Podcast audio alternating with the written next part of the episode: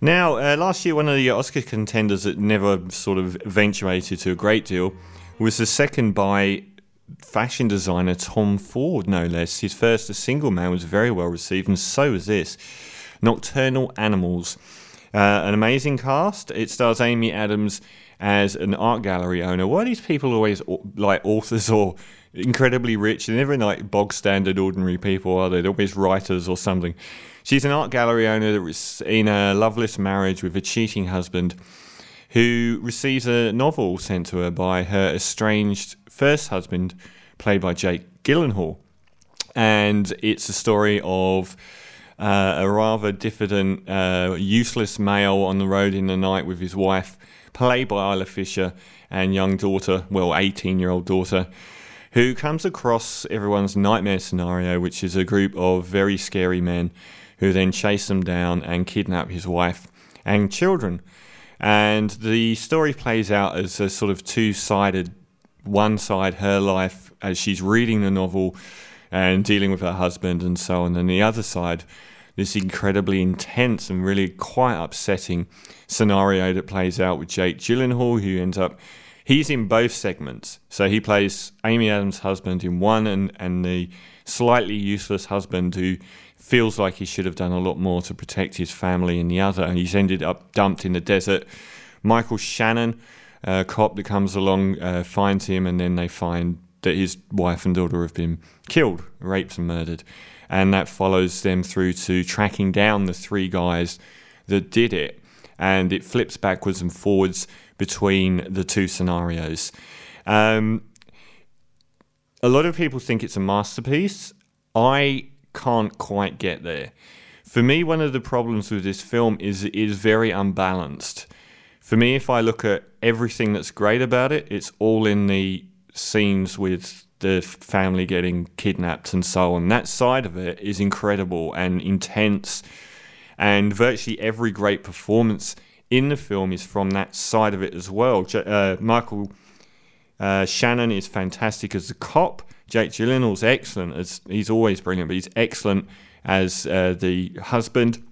And also really good is Aaron Taylor Johnson, who picked up a couple of Best Supporting Actor nods for his performance as the leader of the three reprobates that kidnapped the family. He's a unusually humanized uh, role. Is and if I look at this film, everything I feel that's great about it is in that second part of the film where she's reading the novel.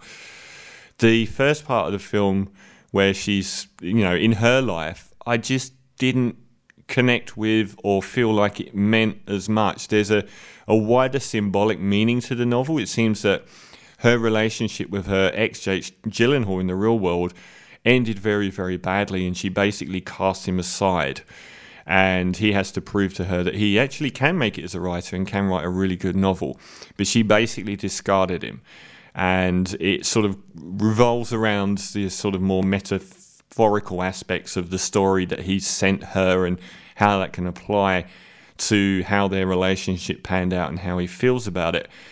Amy Adams is the best actress of her generation, I feel.